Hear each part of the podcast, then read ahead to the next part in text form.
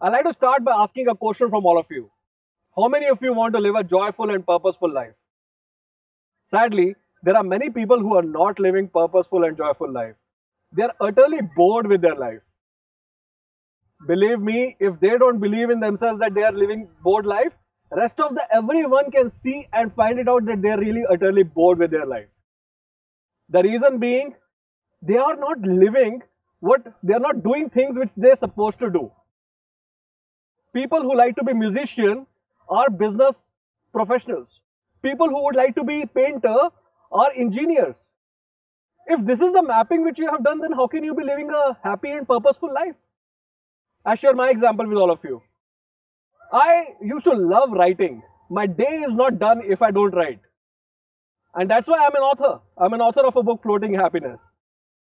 One quote, one example, one small little tip which I would like to give it to all of you.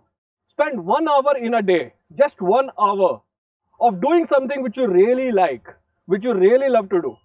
Everyone has an amazing story behind it. It could be you may like painting, you may like dancing. If you are not able to recall it because you've been so busy with your multiple activities which you're engaged in your office or in your business, rewind your life. Go back at the age of 10 or 15 years of age and find it out what was that one thing which was making sure that your time passed by like that. Just pass by like that. And do that thing. It could be playing cricket, it could be singing, dancing.